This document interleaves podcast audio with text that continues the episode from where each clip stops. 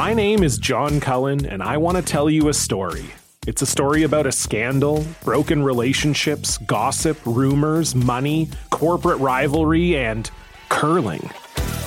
It's the story of Broomgate, how a single broom, yes, a broom, turned friends into foes and almost killed the 500 year old sport of curling. It was a year I'd like to forget. Broomgate, available now. You're listening to a Frequency Podcast Network production. If it feels like you've heard more about labor action over the past several months than you have in recent years, well, you'd be correct. Thousands of public service workers are walking off the job after mediated talks with the federal government and the union collapsed. A province wide strike at schools is set for this Friday. The Ford government introduced legislation here at Queen's Park today to stop a strike, but the Union for Support Staff Workers says they'll defy the law and walk out anyway. It came with great sadness that we came to this crossroads, but we had no choice.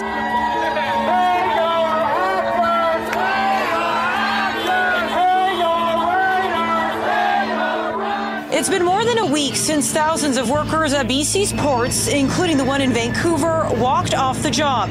Business insiders say the longer the strike goes on, the more likely you'll feel the impact. Since the world emerged from pandemic lockdowns in 2021, the numbers show an increase in labor actions across the country. And anecdotally, it seems that union sentiment is at a high not seen in years. What's behind the recent push for better deals? How do we quantify the number and duration of strikes anyway? And as we see more and more of them, will it lead to real gains in employment conditions not seen in decades? Or a hard pushback from employers trying to regain the upper hand?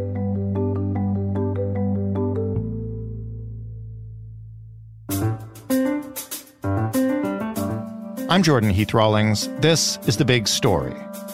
Dr. Stephanie Ross is an associate professor in the School of Labor Studies at McMaster University. Hello, Dr. Ross. Hi, Jordan. How are you? I'm doing very well. Um, this is a summer, uh, a year, maybe even, of labor discontent. Is that fair to say? It's very fair to say it's not just a year, it's a several years of labor discontent that's been rising since 2021. And it's not just happening in Canada. Uh, it's happening south of the border and it's happening in Europe. You know, it seems like the labor movement has really re embraced the strike as a way to make gains for workers, and we're seeing it all over the economy. Have we woken up a sleeping dragon or am I exaggerating now? Well, I don't know about that. Fair I mean, enough. for sure, like the labor movement is a very powerful force in society. But had been dormant for decades. Am I wrong? Well, I think that there have certainly been conditions that have made it much harder for the labor movement to use the strike as a tool to make advances for workers. There's no question about that. If we go back to, you know, the 1980s and 90s where, you know, the processes of globalization really began to accelerate, especially in private sector manufacturing, which used to be a very highly unionized sector, right? Mhm. The threat of job loss having jobs move overseas or to you know to move to places where labor was perhaps more compliant or the laws were more repressive meant that you know many workers and their unions were afraid to use the strike because you know you might be giving your employer a reason to pack up and move somewhere else. And so there's no question that in the private sector there's been conditions that have really made striking more difficult. And so through the 90s and 2000s, we did not see the level of strike activity that we had seen in Canada in the 1970s and what seems to be in some ways returning in a way after the pandemic. Uh, I mean, I'd add that, you know, there are conditions in the public sector too that have made it difficult for workers to strike. And that has to do with the way that governments in Canada have tended to intervene in public sector strikes using back to work legislation and other kinds of wage repression legislation to Right. interfere with public sector collective bargaining and sort of made going on strike potentially very costly for those unions, even if they had a lot of bargaining power. Often, what we've seen is that when public sector workers are in a good position to make gains, the government puts their finger on the scale and tips it back into their favor with their legislative power. Okay, well, that brings us up to what's going on right now. And I'm glad you ended with it because speaking of government sort of intervening in, in, labor action, for those who don't live there and aren't impacted, so maybe haven't been paying attention, can you explain the sort of on and off strike at BC ports right now? What's happening there? Yeah, I mean, the BC port strike is really important because it's having major ripple effects throughout the Canadian economy, right? Other manufacturers in central Canada, consumers are dependent on the flow of goods and parts in and out of that port. And I say it's a good example of how some workers have a lot of leverage in their bargaining right now, right? And so they're they're taking advantage of their key position in the economy, dock workers are, to try to make gains. Mm-hmm. So, you know, there was a strike. People were picketing the port. The federal government attempted to assist to get to agreement by appointing a federal mediator. A mediated tentative agreement was arrived at. But, you know, the key word in that phrase is tentative. Mm-hmm. And I expect that, you know, when the tentative agreement was reached, the union pulled down the picket lines as a sign of good faith. But, you know, the union has an internal democratic process to put a tentative agreement to a wider group of representatives. And that group said, this agreement's not good enough for our members. So they rejected the agreement. And because they understood themselves to be on strike until an agreement was formally signed and accepted, they restarted their picket lines. Right. The Canadian Industrial Relations Board declared that return to strike activity illegal. Huh. You know, a legal strike doesn't end because there are no picket lines. It ends when a new agreement is signed. And the CIRB decision and the interventions of the Minister of Labor indicate in some ways an impatience with unions' internal decision making processes, right? The assumption was that the tentative agreement was a done deal. Mm-hmm. But what the longshoremen are saying is that the members and their representatives have a right to have a say on it. Well, listen, I'm not a labor expert, but I mean, the one thing that I thought I understood about strikes was that you come to a tentative deal and then the union votes whether or not to ratify it. Like I'm a I'm a teenager in the 1990s in Ontario, so uh, I remember this well from my teachers. Sure, I mean that is one way that many unions make decisions, but you know some unions have internal structures that empower representatives to be like the parliament of the union. Huh. And so in the ILWU, they have a council that has the right in their constitution to make decisions about tentative agreements. It's true that for a final ratification, all the members need to vote. And that is indeed what's happening now. The union seeing maybe the tea leaves and that the federal government is not going to tolerate a continued strike unless they know that the members support their leaders' rejection of this deal. Members are now voting on this tentative agreement. And so we'll see if the members think that it's good enough or whether they agree with their leaders who rejected the tentative agreement that it's not good enough. So, this is the most recent example of labor action. Uh, we also did an episode just last week about the dual Hollywood strikes, obviously American, but impacting people worldwide. For sure. Um, you mentioned this really started to surge in 2021. Can you just sort of walk us through a few of the uh, high profile Canadian examples that illustrate this? Sure. I mean, I think probably most people recall that in the spring of 2023, we had a nationwide strike of federal government workers, the Public Service Alliance of Canada, you know, who had not been on strike since the late 1990s.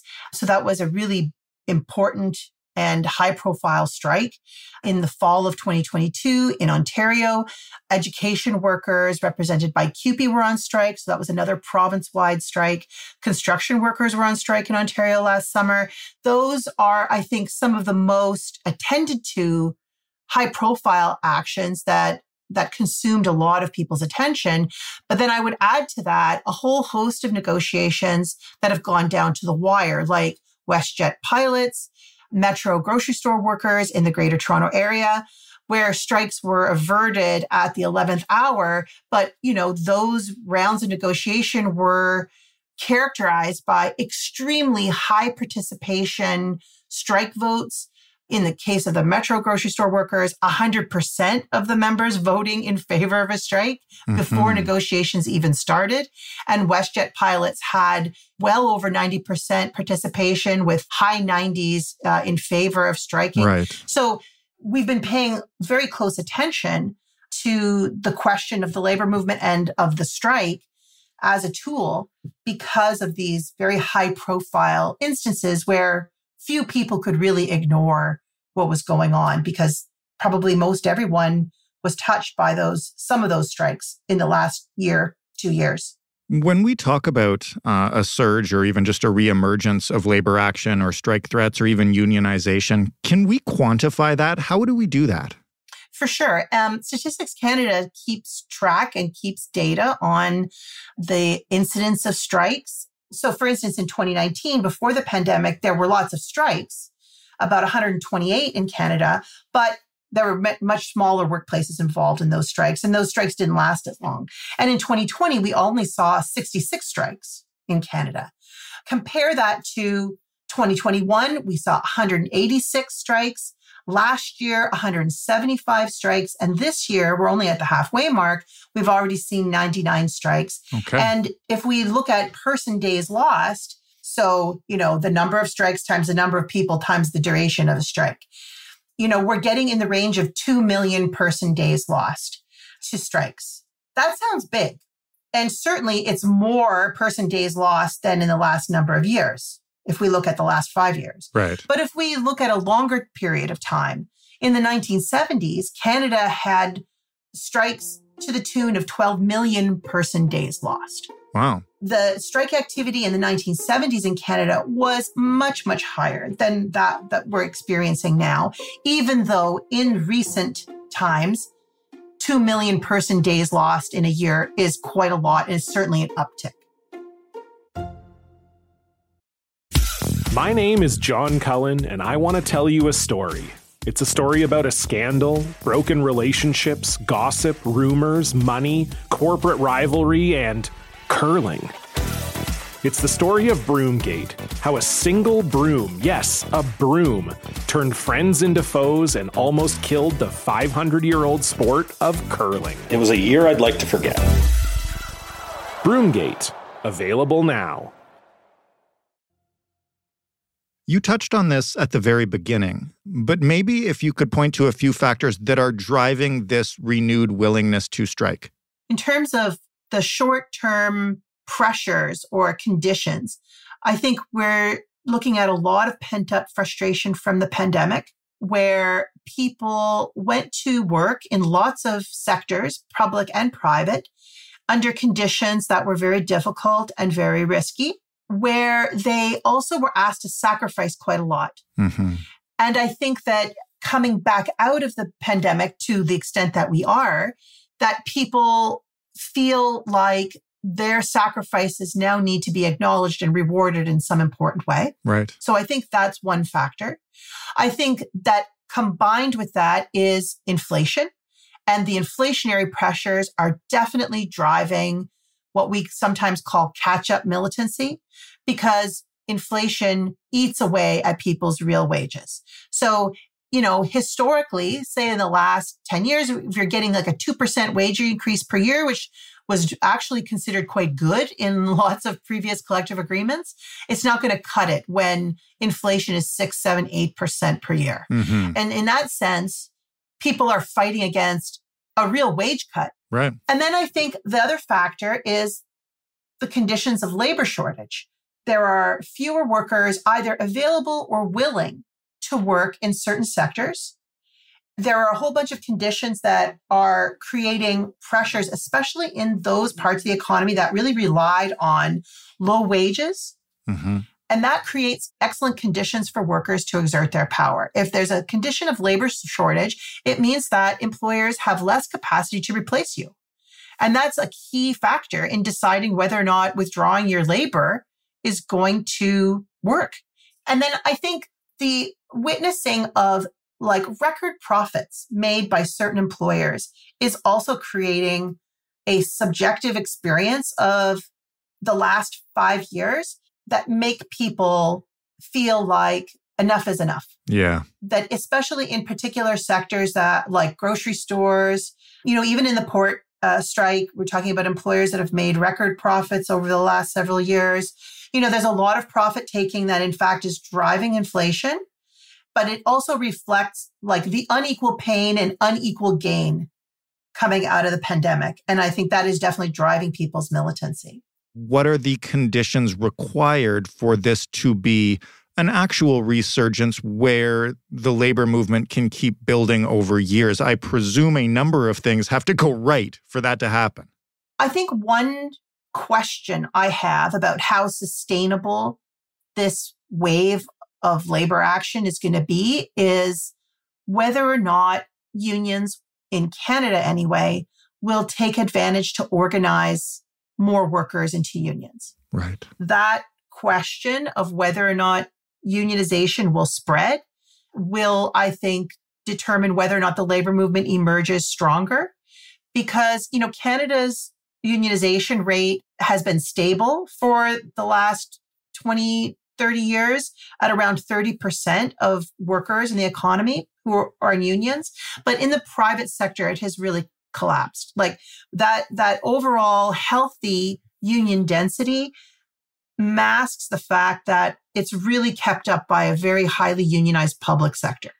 And in the private sector, especially in the growth industries like in private retail and uh, services, unionization is remains quite low.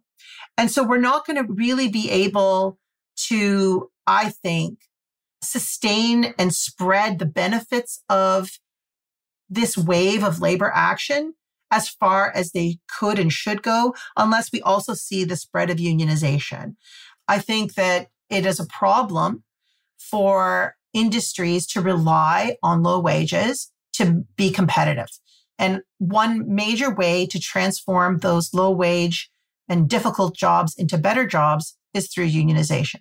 It feels like, from what I see and hear, the younger generations, the younger millennials and Gen Z, are much more militant about this stuff. And maybe it's the rising inequality or whatever it is, but certainly in a way that, like, my Generation X, older millennial generation is not. Does that contribute to this? And is that the kind of sustainable change that we need to see to keep that drive going? For sure. I think that Gen Z is much more pro union than previous generations. They're much more pro collective action. And they are also less tolerant of a situation where they are living to work and they prioritize things outside of the workplace to a far greater extent. And, you know, that has an interesting effect in terms of making them much less tolerant of bad treatment and bad conditions. You know, this is a generation who is almost utterly cut out of the prospect of home ownership. Mm-hmm. And, and that's not even to talk about the way that the idea of, you know, climate catastrophe shapes their sense of the future versus the present, mm-hmm. right? Like, I think there's a way in which baby boomers and Gen X were part of a, a society that that had hope and that if you worked hard you would it would pay off in the future. Right. But there's a there's a lot of pessimism about the future and that creates a different attitude towards the present and about what kind of living and working conditions we're willing to tolerate in the present. If this is our only life we're going to fight for something better. And i think that does reflect gen z's attitude the last thing I want to ask you about, and I'm really glad we've talked about this from the perspective of the worker for most of it, is the perspective from management and specifically how militant they'll be willing to be and how hard they'll fight back. And I ask this because um, a, a, big story coming out of the Hollywood strikes were some of the executives saying, you know, they're hoping to drag this on until people start losing their homes. Mm-hmm. And how far will management be willing to go to crack down on this rising movement? Well, I mean, I think it all depends on what their alternative options are, right? If management believes that they can achieve their goals by breaking a strike, they have lots of wealth or they have potential technological solutions to these labor shortages, which I think is how we should understand the rise of artificial intelligence in various industries. Right. If they believe that they have the capacity to wait people out and to eventually use technology to reduce their reliance on this scarce and more expensive labor, then yeah, they're more likely to be willing to go to the wall. But, you know, in the short run, there are good reasons to think that many employers are going to have to sign deals that they might not otherwise. In Canada, it's interesting because even though, yes, the Industrial Relations Board came forward with a declaration that that strike was illegal and, you know, some talk about back to work legislation was circulating, you know, we have some Supreme Court decisions from 2015 that indicate that, you know, striking is a, is a constitutionally protected right for workers in Canada. And so it does put some limits on what employers can expect in terms of the forms of power that they can access. So if they have to make deals to get their businesses moving, they will. But these things are never one and done, right? Mm-hmm. As deals are made, we can rest assured that management will continue to explore ways to not get in this situation again. That they will try to explore ways to reorganize their workplaces, to break the back of certain skilled jobs uh, that are hard to replace and replace it with other forms of work organization or technology so that they're not in this situation again. And so this is a very dynamic and fluid story because in the short run, we might see employers having to make deals that they might not otherwise want to because they don't have many alternatives. But in the long run, they're going to be trying to figure out how not to get in this situation again. And the question is, what will citizens, workers, and governments do to shape those responses? Will we say as a society that, hey, it's actually good that people are striking to improve wages and working conditions?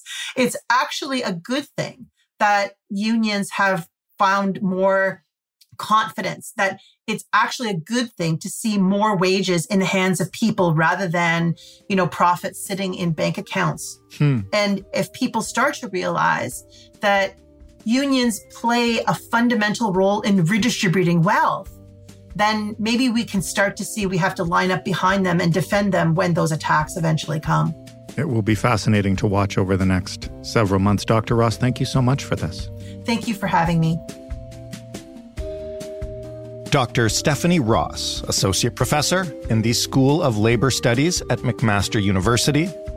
If you'd like more, including a previous episode that Dr. Ross mentioned, where she basically all but predicted the union comeback in the post COVID landscape, you can head to the bigstorypodcast.ca. You can just search Dr. Stephanie Ross. And of course, all our other episodes are on there too. If you have an idea for an episode, you know by now that we would love to hear from you. The ways to do that are by finding us on Twitter at The Big Story FPN, by emailing us at hello at thebigstorypodcast.ca, or picking up the phone and lodging a complaint or praise or whatever you have for us. That number is 416 935 5935. Joseph Fish is the lead producer of The Big Story. Robin Simon is a producer as well. Stephanie Phillips is our showrunner. Sound design this week was handled by Robin Edgar, Christy Chan, and our main man, Ryan Clark.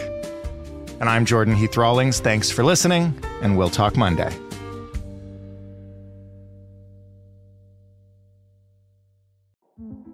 In 2007, TV network CBS dropped 40 kids in the middle of the New Mexico desert as part of a brand new reality show. These kids would have to build their own society from scratch. And if this sounds like Lord of the Flies to you, well, it was meant to.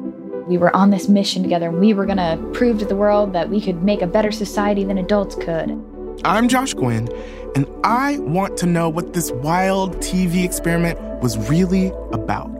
Split Screen Kid Nation, a six part podcast from CBC. Available now.